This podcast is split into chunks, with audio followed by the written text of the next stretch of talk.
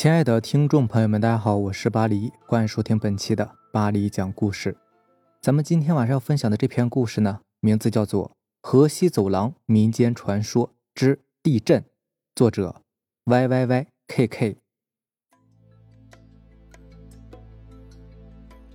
关于我的故乡，总想写点什么来表达，来叙述所听过的故事，所听过的人物，以及种种已经逝去但不应为后人所遗忘的东西。他们是不应该被历史的长河淹没的。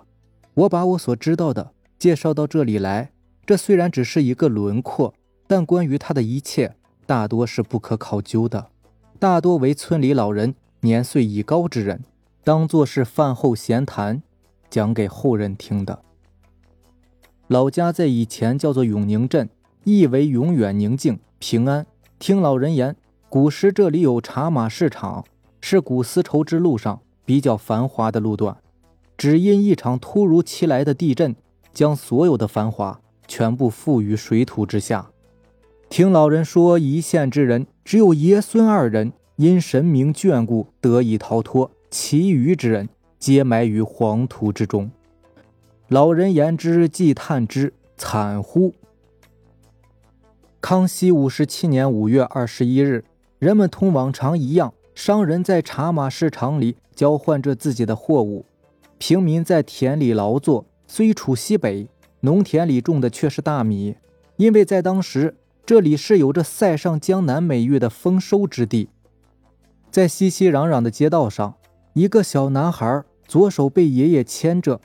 右手拿着一串冰糖葫芦，望着街道两旁熟悉的店铺，对自己的爷爷说：“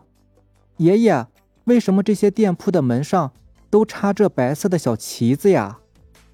听到孙子的话，爷爷抬头望了一眼旁边的布匹铺子，又看了看其他店铺，明明铺子上啥旗子也没有啊，自己的小孙子怎么会说有白旗插于店铺之上呢？“爷爷，爷爷，你看，不光是这些店铺上有白旗插着，街上的这些路人也都插着小白旗呢，都在他们的后背上呢。”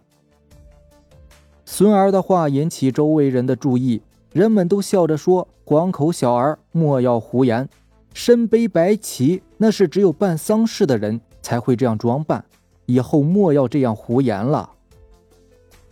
爷爷很诧异今天孙儿所言，自己的孙儿虽小，却也明白一些事理，断然不会无凭无据说出这样的话。虽然是这样想，却也没有将孙儿的话放在心上。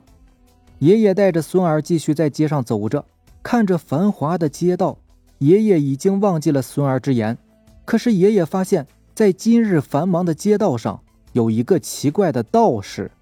总是在街道里来来回回地走着。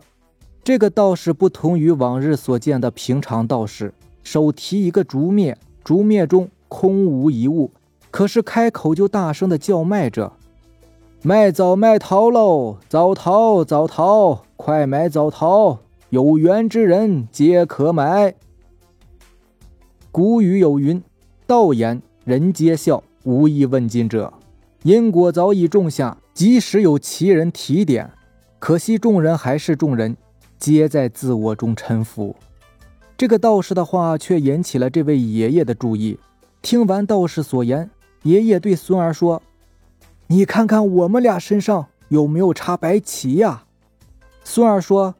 爷爷，我们俩背上没有白旗，那个道士的背上也没有白旗。”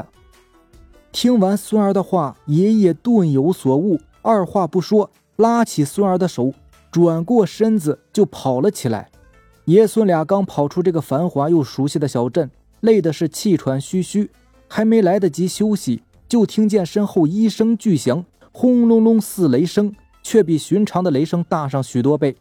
听见这声巨响，爷孙俩吓得是头也没回，加快脚步又跑了起来。一直到跑不动了，爷孙俩这才转过头来看了一眼身后熟悉的小镇。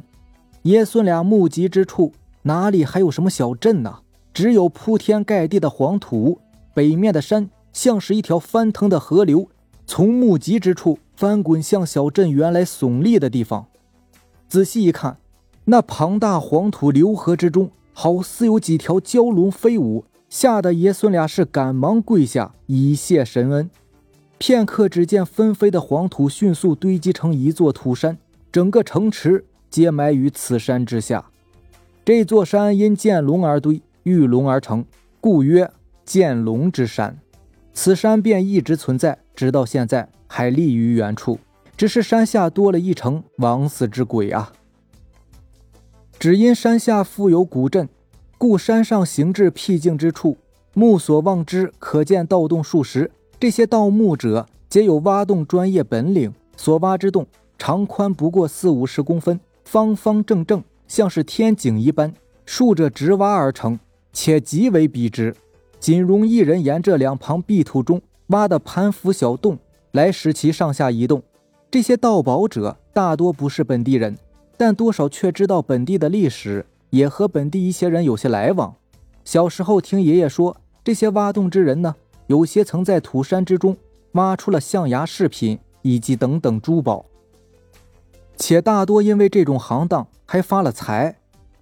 可这种行为在当地人看来这是可耻的，因为当地之人，特别是老一辈，皆信奉神明。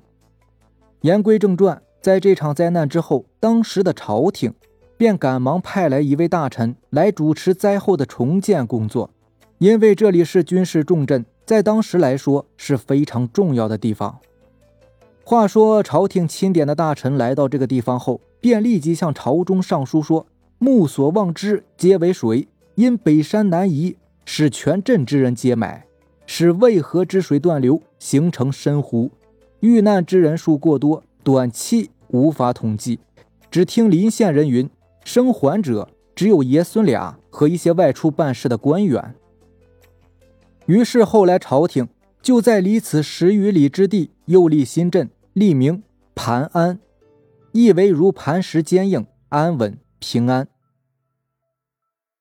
在大臣重建新城时，发现全镇皆埋，却只有一个地方没事儿，于是特地去观察了这个地方。大臣去这个地方时，这场灾难已经过去了大半个月。这天正好下着小雨，大臣来到未埋之地时，地稍微有些湿了。别处因灾难无一草一木，这个地方却是树木丛丛，杂草也因小雨越发青嫩，大为奇观。他和随从发现，这原来是一座古时的大墓，墓地虽有残破，却也能大致看出形状，四四方方，高不过7-8丈，长不过200步。墓整体用黄土分成，有些地方虽然被风雨侵蚀，却全然见不到半点受灾迫害的痕迹。众人发现这个墓也很奇特，不同于本地平常的墓，本地人建墓是从来不会在墓前立碑的。官员凑近看了看这块碑，正面写着杨善人墓，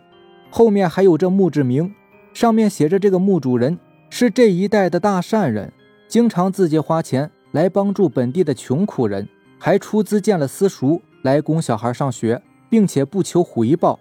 这个善人死后，人们为了纪念和感激他，就集体给他修建了一座大墓，还为他立了碑，用来纪念他的功德。官员看完之后说，上天有好生之德，可能是他行善过多，以至于神明也能给他留下一片安宁之地呀。这时有个随从走到官员跟前说，大人，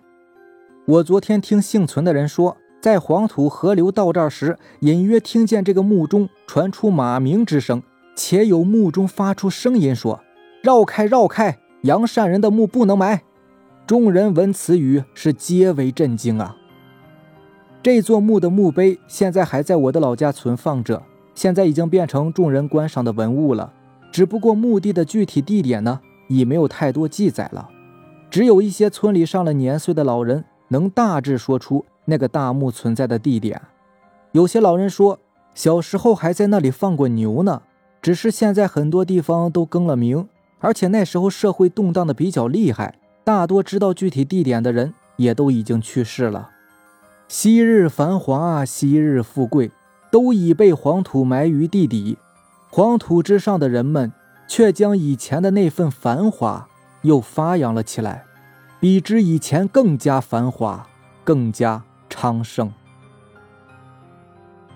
好了，这就是咱们今天晚上要分享的故事了。如果喜欢咱们的节目呢，就点个订阅吧。如果你也有比较精彩的故事想分享给大家呢，可以关注我的微博巴黎讲故事，然后将你的故事发给我就可以。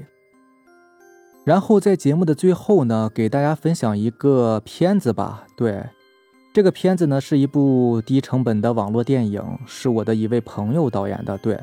然后这个片子我是做的策划啊，这两天刚好也是在爱奇艺和优酷上线，叫做《火线突围》，如果可以的话大家可以去看一下。对，在低成本的小片子里面，它的整体质量还算是可以的。对，我觉得还算是可以的